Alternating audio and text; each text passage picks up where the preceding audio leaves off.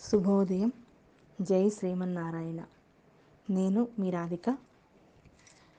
ఇంతకు ముందు వీడియోలోని అందరికీ అర్థం అవ్వాలి అని చెప్పి నేను ఆంగ్ల పదాలను కొన్నింటిని వాడాను. ఎందుకంటే ఈ నా యొక్క ప్రయత్నం ప్రతి ఒక్కరికి కూడా చేరాలి అనిసని అన్నదే. ప్రతి ఒక్కరూ దీని గురించి అనిసని తెలుసుకోవాలన్నదే నా తాపత్రయము.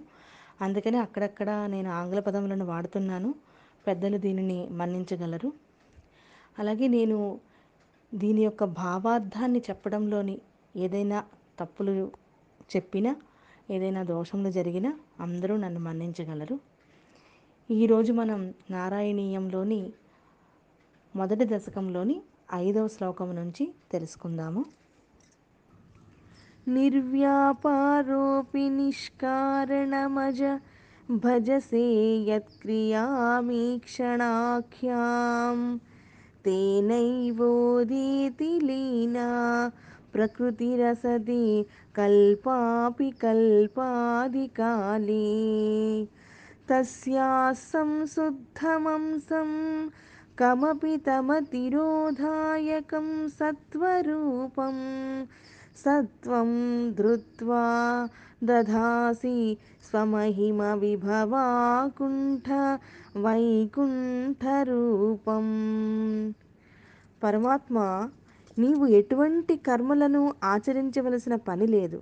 అయినను కూడా అయస్కాంత సన్నిధిలో ఇనుము ఎలా అయితే ఆకర్షించబడుతుందో అలా నీ కృపా కటాక్ష వీక్షణ ప్రభావమున నీ అందు మేమందరము కూడా ఆ కృపాకటాక్ష వీక్షణానికి మేమందరము కూడా ఆకర్షితులమై నీ అందు విలీనమై అసత్స్వరూపమైన ప్రకృతి సృష్టి ప్రారంభకాలమగు కల్పాది యందు వ్యక్తమగుతూ ఉంది.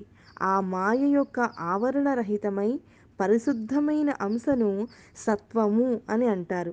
నీవు ప్రకృతికి అతీతుడవు. నీ మహిమా ప్రభావముతో అకుంఠితమైన వైకుంఠ రూపములో నువ్వు విలసిల్లుచూ ఉన్నావు. భక్తులను అనుగ్రహించడానికై ప్రకృతి విభూతుల ద్వారా నిన్ను నీవు ప్రకటించుకుంటూ ఉన్నావు. ఈ విధముగా పరబ్రహ్మమే సగుణాత్మకుడైన శ్రీమన్నారాయణుణ్ణి తెలుసుకోవాలి. తత్ ते प्रत्यग्रधाराधरललितकलायावली केलिकारम् लावण्यस्यैकसारं सुकृतिजनदृशां पूर्णपुण्यावतारम् लक्ष्मीनिस्सङ्कलीला निलयनमृतस्य दसन्दोहमन्तः। సించత్సంచితకానాం వపురను కలయే మారుతాగారనాథ. ఓ గురువాయూరు పురవాస శ్రీకృష్ణ నీ రూపము నూతన మేఘము వలె సుందరమైనది. కలవ పువ్వుల వలె ఆనంద పరవశులను చేస్తుంది. మనకి కొత్తగా అంటే అంతదాకా ఎండ ఉండి అప్పుడే మెల్లిగా మబ్బు పడుతోంది అనుకోండి ఎంత అందంగా ఉంటుంది ఆ మేఘాన్ని చూడడానికి. అలాగా ఏదైనా కృష్ణుడు నీలమేఘశ్యాముడు కదా ఆ నీలి మేఘం ఎంత అందంగా ఉంటుందో అలా అంత సుందరమైనటువంటి వాడు. సౌందర్యమంతా రాసి పోసినట్లు కనిపించే నీ దివ్య శరీరము సుకృతాత్ములకు పుణ్యఫలము వంటిది. అది లక్ష్మీదేవి స్వేచ్ఛగా ఉండేటటువంటి నివాస భూమి ఏది? లక్ష్మీదేవి ఎక్కడుంటుందండి? విష్ణు వక్షస్థలంలో ఉంటుంది కదా ఆవిడ. కాబట్టి ఆ లక్ష్మీదేవి ఎక్కడ స్వేచ్ఛగా ఉంటుంది? విష్ణువు దగ్గర ఉన్నప్పుడే కదా స్వేచ్ఛగా ఉంటుంది.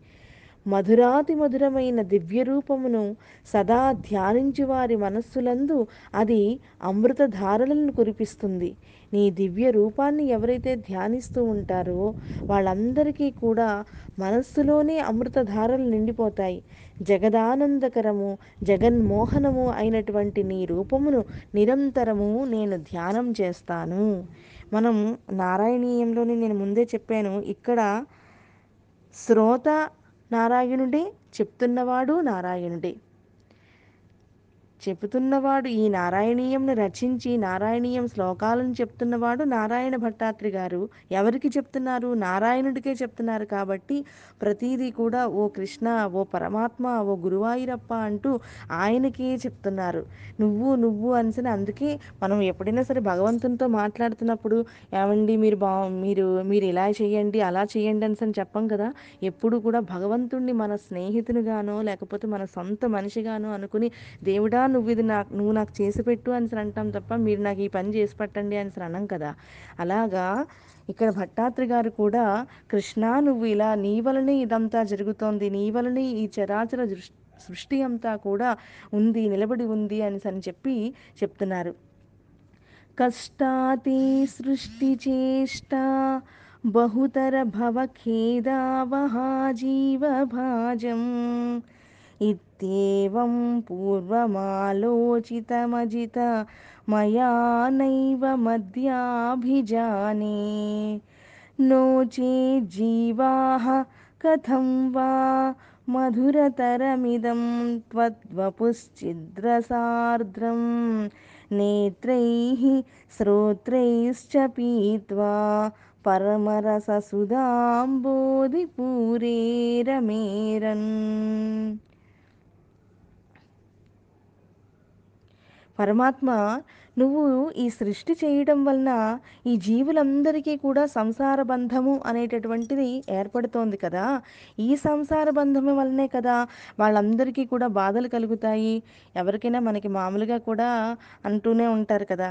ఇంకా పెళ్ళైపోయిందిరా వీడి పని అయిపోయిందిరా అని అని చెప్పి. అలాగా అంటే పెళ్ళైపోయింది అని అంటే ఒక సంసార బంధములో చిక్కుకుంటే ఇంక అక్కడ నుంచి పిల్లలు బాధ్యతలు వాళ్ళకి అన్ని తీర్చడాలు సమకూర్చడాలు ఇవన్నీ ఉంటాయి కదా. దానికి కావాల్సింది ధనము ఉండాలి. దానికోసం అని చెప్పి ఎటువంటి ఆ, కార్యక్రమములైనా ఎటువంటి కర్మలైనా చేస్తూ ఉంటారు. అది పాపమే అవ్వచ్చు పుణ్యమే అవ్వచ్చు. కానీ ఒక సంసార బంధములోని చిక్కుకున్న తర్వాత అనేక బాధలు ఏర్పడి అజ్ఞానం అనేటటువంటిది కలుగుతూ ఉంటుంది. కాబట్టి నేను నా యొక్క అజ్ఞానం వలన ఈ ఈ సంసారం అనే బంధమును నువ్వు ఎందుకు ఏర్పరిచావు? దాని వలన మాకెందుకు ఈ బాధ కలుగుతోంది అని చెప్పి నేను మొట్టమొదట నా అజ్ఞానం వలన అలా భావించాను. నీ వల్లనే కదా అందరికీ బాధ కలుగుతోంది అని చెప్పి నేను అనుకున్నాను. కానీ ఇది వాస్తవం కాదు. జీవులకు జీవులపై నీకు అపారమైన కృప ఉంది. యథార్థంగా నీ యొక్క రూపము ఎంతో మనోహరమైనది. జ్ఞానామృతముతో ఆర్ద్రమైనది. లేకపోతే ఆ జీవులందరూ కూడా తమ భౌతికమైన కళ్ళతో చూస్తూ మధురాతి మధురమైన నీ దివ్యలీలా వర్ణనమును చెవులతోటి వింటూ పరమానంద డోలికలలో అసలు ఎలా తేలిపోతారు? నీ యొక్క దయ ఉంది కాబట్టి నువ్వు ఎంతో ఆర్ద్ర స్వరూపుడవు కాబట్టి ఈ యొక్క భౌత ఈ కళ్ళు అనేటటువంటివి ఎంతకాలం ఉంటాయండి? మనకి సైన్స్ పరంగా కూడా చెప్తారు ఏంటంటే మనం మరణించిన తర్వాత ఎన్నో కొన్ని గంటలు మాత్రమే అవి జీవించి ఉంటాయి. ఆ కళ్ళల్లోనూ జీవత్వం ఉంటుంది. అందుకనే ఈ ఐ బ్యాంకు వాటికి డొనేషన్ చేస్తే కూడా వెంట వెంటనే వచ్చి తీసుకుని వెళ్ళిపోతారు. ఎందుకంటే ఇంకా కొన్ని గంటలు గడిస్తే ఇంకా కళ్ళల్లోని జీవత్వం ఉండదు. ఇంకా అది పెట్టినా కూడా ఎవరికైనా ఆ కళ్ళు పెట్టినా కూడా వేస్టే కదా. అందుకని అటువంటి అశాశ్వతమైన ఆ కళ్ళతోటి నీ యొక్క ఎంతో మనోహరమైన దివ్య రూపాన్ని చూస్తూ నీ యొక్క మధురాతి మధురమైన నీ లీలలని వింటూ కూడా అవి విన్నంత మాత్రం చేతనే మేము ఎంతో ఆనందంలో మునిగిపోతూ ఉన్నాం. అదంతా ఎందువలన సాధ్యమైంది? నీ వల్లనే కదా. నమ్రాణాం సన్నిధత్తి సతతిమపి పునర్ పురస్తైరనభ్యర్థితాన ప్యర్థాన్ కామానజస్రం వితరతి పరమానంద సాంద్రాం గతిం చ నిశేషలభ్యో నిరవధిక ఫల పారిజాతో హరి.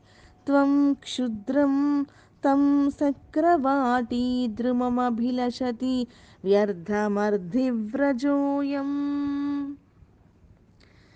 శ్రీహరి సకల ప్రాణులకు కూడా అంతరాత్మవై ఉన్నందువల్ల నీవు సర్వజన సులభుడవు.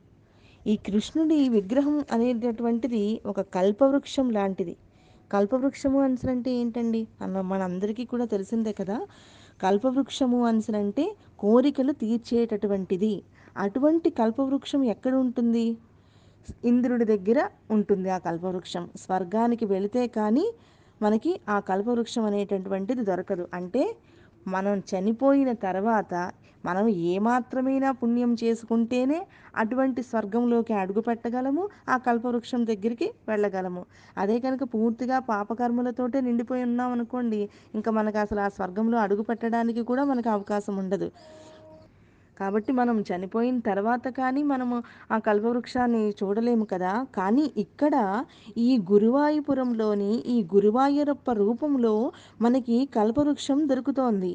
ఈ కల్పవృక్షం దగ్గర ఒక పండు ఏదైనా సరే ఒక చెట్టు దగ్గరికి వెళ్ళి మనకు ఒక మామిడి పండు కావాలనుకోండి మనం తల పైకెత్తి చూసి దాన్నేమో ఒక రాళ్ళతోటి కొట్టి ఇంత చేసి ఇంత శ్రమ పడితే కానీ మనకి ఆ పండు దొరకదు. కానీ ఇక్కడ ఈ కల్పవృక్షం దగ్గర మనం తల దించుకొని చక్కగా వినమ్రంగా ఉంటే తల వంచుకుని నమస్కరిస్తే మన కోరిన కోరికలన్నీ కూడా తీరిపోతాయి. తల కిందకి పెట్టడము అనిసరంటే మనం మన అహంకారాన్ని వదిలి పూర్తిగా ఆ భగవంతునికి సరెండర్ అవ్వడమే. అహంకారం వదిలితే కానీ అనుగ్రహం దొరకదు. అహంకారాన్ని వదిలివేయడమే నమస్కారము. నమ్రాణం సన్నిధస్తే సతతపి పురస్థైరనభ్యర్థితాన. మనం చస్తే కానీ మనం చనిపోతే కానీ దొరకని ఆ కల్పవృక్షం మనకెందుకు? ఇక్కడ ఎదురుగుండా కల్పవృక్షం ఉండగా ఆ కల్పవృక్షము సుఖాలను మాత్రమే ఇస్తుంది స్వర్గంలోనే ఉన్నటువంటి కల్పవృక్షం. కానీ ఈ నారాయణుడు అనే కల్పవృక్షము భూమి మీద ఉన్నంతకాలం మనకి సుఖాలను ఇస్తూ ఆ భగవద్భక్తిలోని మునిగి ఉంటే కృష్ణ కృష్ణ నారాయణ అన్సనంటూ ఆ నామాన్ని స్మరిస్తూ ఉంటే మనం చనిపోయిన తర్వాత కూడా మనకి మోక్షం ఇస్తాడంటే ఇహమున పరమునందు మనకి కావలసిన కోరికలను మనకి కావలసిన సుఖాలను అందజేస్తూ పరమునందు మోక్షం ఇస్తాడు. చస్తే కానీ దొరకదు మనకు ఆ కల్పవృక్షము. ఇక్కడ బ్రతికి ఉండగానే ఈ కల్పవృక్షం అన్నీ ఇస్తోంది. తల ఎత్తితే కానీ మనకు అది దొరకదు. ఇక్కడ ఈ భగవంతుని ముందు నమస్కరిస్తే చాలు తల వంచుకుని నమస్కరిస్తే చాలు అన్నీ దొరుకుతాయి. పైగా ఆ కల్పవృక్షం కేవలం సుఖం మాత్రమే ఇస్తుంది. ఇక్కడ ఈ కల్పవృక్షం సుఖంతో పాటు మోక్షం కూడా ఇస్తుంది. కనుకనే మూర్ఖులు ఉత్తమ లోకం గురించనే ఆలోచిస్తారు. అంటే ఎవరైనా సరే నేను స్వర్గానికి వెళ్ళిపోవాలి నేను స్వర్గానికి వెళ్ళిపోవాలి అని ఆలోచిస్తారు కానీ ఈ లోకంలో ఉన్న ఈ గురువాయూరప్ప అనే కల్పవృక్షముకు నేను నమస్కరిస్తున్నాను అని చెప్పి అందువలన ఈ లోకంలో ఉన్న ఈ గురువాయూరప్ప అనే కల్పవృక్షమునకు నేను నమస్కరిస్తున్నాను అని నారాయణ భట్టాత్రి గారు ఈ శ్లోకంను చెప్పారు. కారుణ్యాత్ కామమన్యం దదతి ఖలు పరేస్వాత్మదస్త్వం విశేషాత్ ఐశ్వర్యాదీసతేన్యే జగతి పరజనే స్వాత్మనోపీశ్వరస్త్వం त्वयुच्चैरारमन्ति प्रतिपदमधुरे चेतनास्फीतभाग्याः त्वं चात्मा रामयेवे त्यतुलगुणगणाधारसौरे నమస్తే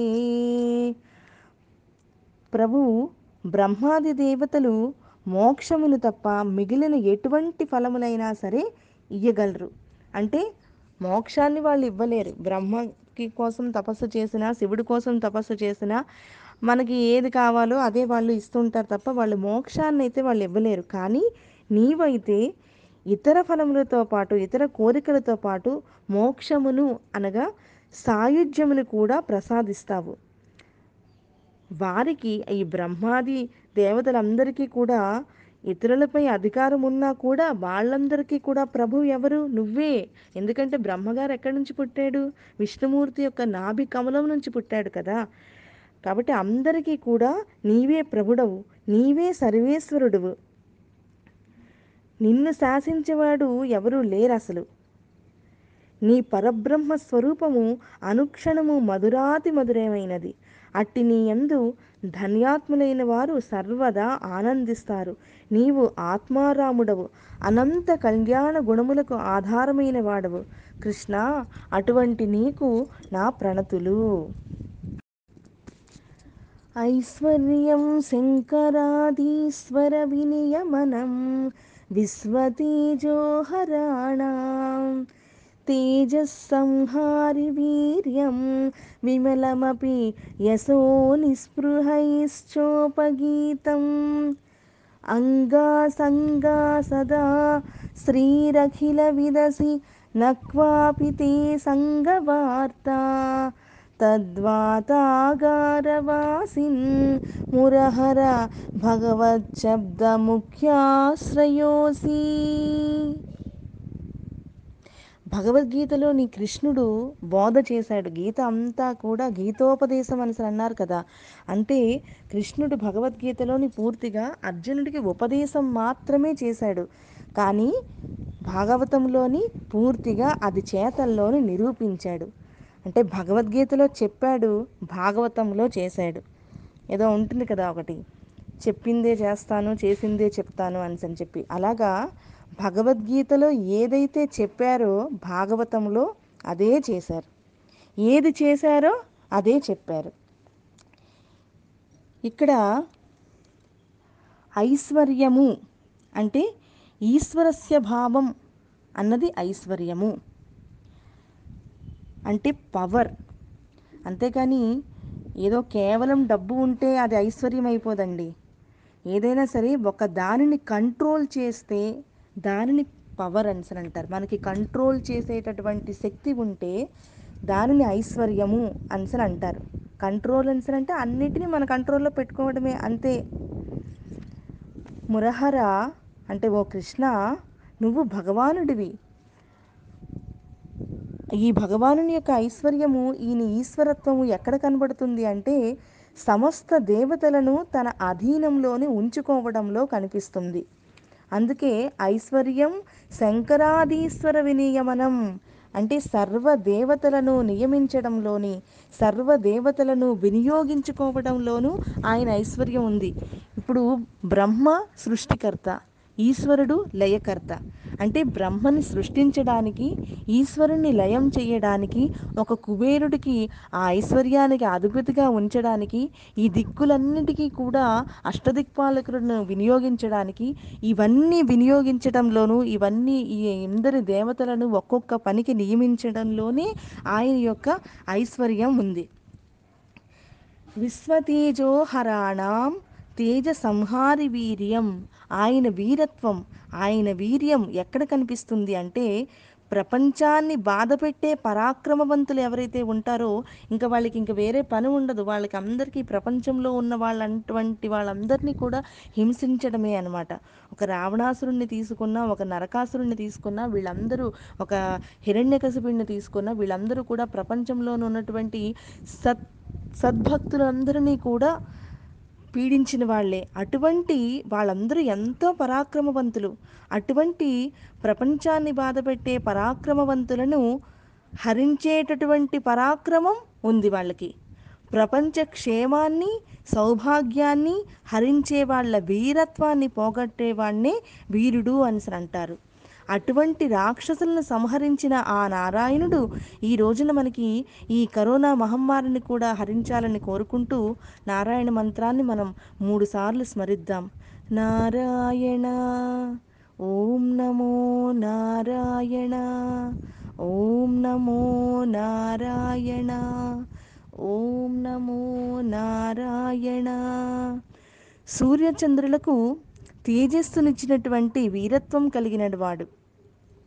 విమలమపి యశో నిస్పృహైశ్చోపగీతం ఈ నారాయణుని కీర్తి ఎటువంటిదంటే వైరాగ్యం పొందిన వాళ్ళు కూడా ఈయన్ని పొగుడుతున్నారు.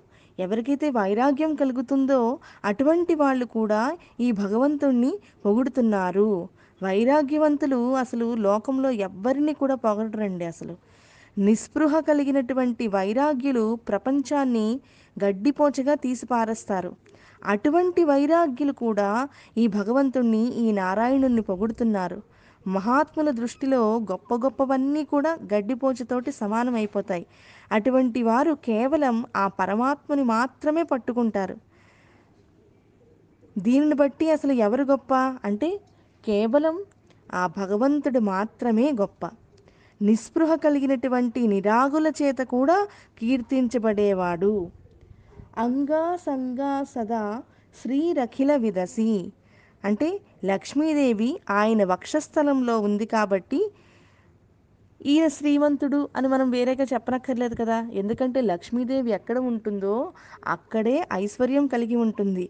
ఐశ్వర్యం ఉన్న చోట ఇప్పుడు లక్ష్మీదేవి విష్ణు వక్షస్థలం ఎందు ఉంది కాబట్టి ఈయన శ్రీమంతుడు ఈయన ఐశ్వర్యవంతుడు అనేసి మనం వేరేగా చెప్పనవసరం లేదు కదా. అఖిల విదసి అంటే సర్వము కూడా తెలిసినటువంటి వాడు. కనుక సర్వాత్ముడు. నక్వాపితే ఎవరితోటూ కూడా అటాచ్మెంట్ అయిన అసలు కథలే లేవు. ఎవరితోటూ కూడా ఆయన అటాచ్మెంట్గా ఉండడు. భగవద్గీతలోని చెప్తాడు నారాయణుడు కృష్ణుడు ఏమనంటే నాకు ఎవరి మీద కూడా ప్రేమ లేదు ఎవరి మీద కూడా ద్వేషం లేదు. కానీ మనకి ఎలా ఉంటుందండి? మనకి ఎవరి మీదైనా ఒక ఒకరి మీద ప్రేమ ఉందనుకోండి వారి మీద ద్వేషభావం అన్నది ఉండదు. అలాగే ఎవరి మీదనైతే ద్వేషం ఉంటుందో వాళ్ళ మీద ప్రేమ అనేటటువంటిది అస్సలు ఉండదు. ఎవరి కర్మానుసారంగా నేను వాళ్ళకి అలా కనిపిస్తూ ఉంటాను. అంటే వాళ్ళు నన్ను ప్రేమగా చూస్తూ ఉంటే నేను వాళ్ళకి ప్రేమగా కల్పిస్తాను. అలాగే వాళ్ళు నా మీద ద్వేషంతో ఉంటే వాళ్ళకి నేను ఒక ద్వేషిగా కనిపిస్తూ ఉంటాను. అంతే తప్ప అది వారి యొక్క కర్మానుగుణమే తప్ప నేనైతే అలా ఉండను. అంతే కదండి. భక్తులైన వారు తమ హృదయ కవాటాలను తెరిచి భగవంతుని చూడగలుగుతారు. ఆ భక్తి లేనటువంటి వారు ఆ హృదయ కవాటాలంటే ఆ హృదయం అనే ద్వారాలు మూసుకుని ఉన్నారనుకోండి ఏదైనా సరే గుడి తలుపులు మూసేస్తే మనకి భగవంతుడు కనిపిస్తాడా? అలాగే మన యొక్క ఈ హృదయము అనే ద్వారము ఆ భగవంతుని చూడడానికి మనమే మూసేసుకున్నాం అనుకోండి మనకి భగవంతుడు ఎక్కడ కనిపిస్తాడు? ఆ భగవంతుడు అందరికీ కూడా ఒక్కడే. ఎలా అయితే సూర్యుడి యొక్క వెలుగు అన్ని చోట్ల పడుతుందో మనం తలుపులు తీసుకుని ఉంటే ఆ వెలుగు మన ఇంట్లోకి వస్తుంది. మనం తలుపులు తీసుకోకుండా మూసివేసామంటే ఆ వెలుగు రాదు కదా. అలాగే మనం మన యొక్క హృదయ కవాటాలను మూసివేసామనుకోండి మనకు భగవంతుడు ఎక్కడా కూడా కనిపించడు అసలు. కాబట్టి భగవంతుడు అందరికీ ఒక్కటే. మన కర్మానుసారమే మనకి ఎలా అనిపిస్తూ ఉంటారు. అందుకే ఆయనకి ఎటువంటి అటాచ్మెంట్ అన్నది లేదు. అటువంటి మురహర ఓ కృష్ణ భగవత్ శబ్దంతో కూడి ఉన్నవాడు నిన్ను ఆశ్రయిస్తాడు. అటువంటి నిన్ను మేము ఆశ్రయిస్తున్నాము అని చెప్పి ఈ నారాయణ భట్టాత్రి గారు చెప్తున్నారు. అటువంటి నువ్వు నా ఈ రోగముల నుంచి నన్ను విముక్తిని చేయు అని అని చెప్పి చెప్తున్నారు. సర్వత్ర గోవిందనామ సంకీర్తనం గోవింద గోవింద. మీకు ఇది నచ్చినట్లయితే లైక్ చేయండి షేర్ చేయండి కామెంట్ చేయండి. అలాగే మీరు సబ్స్క్రైబ్ చేసుకుంటే మీకు నోటిఫికేషన్స్ వస్తాయి.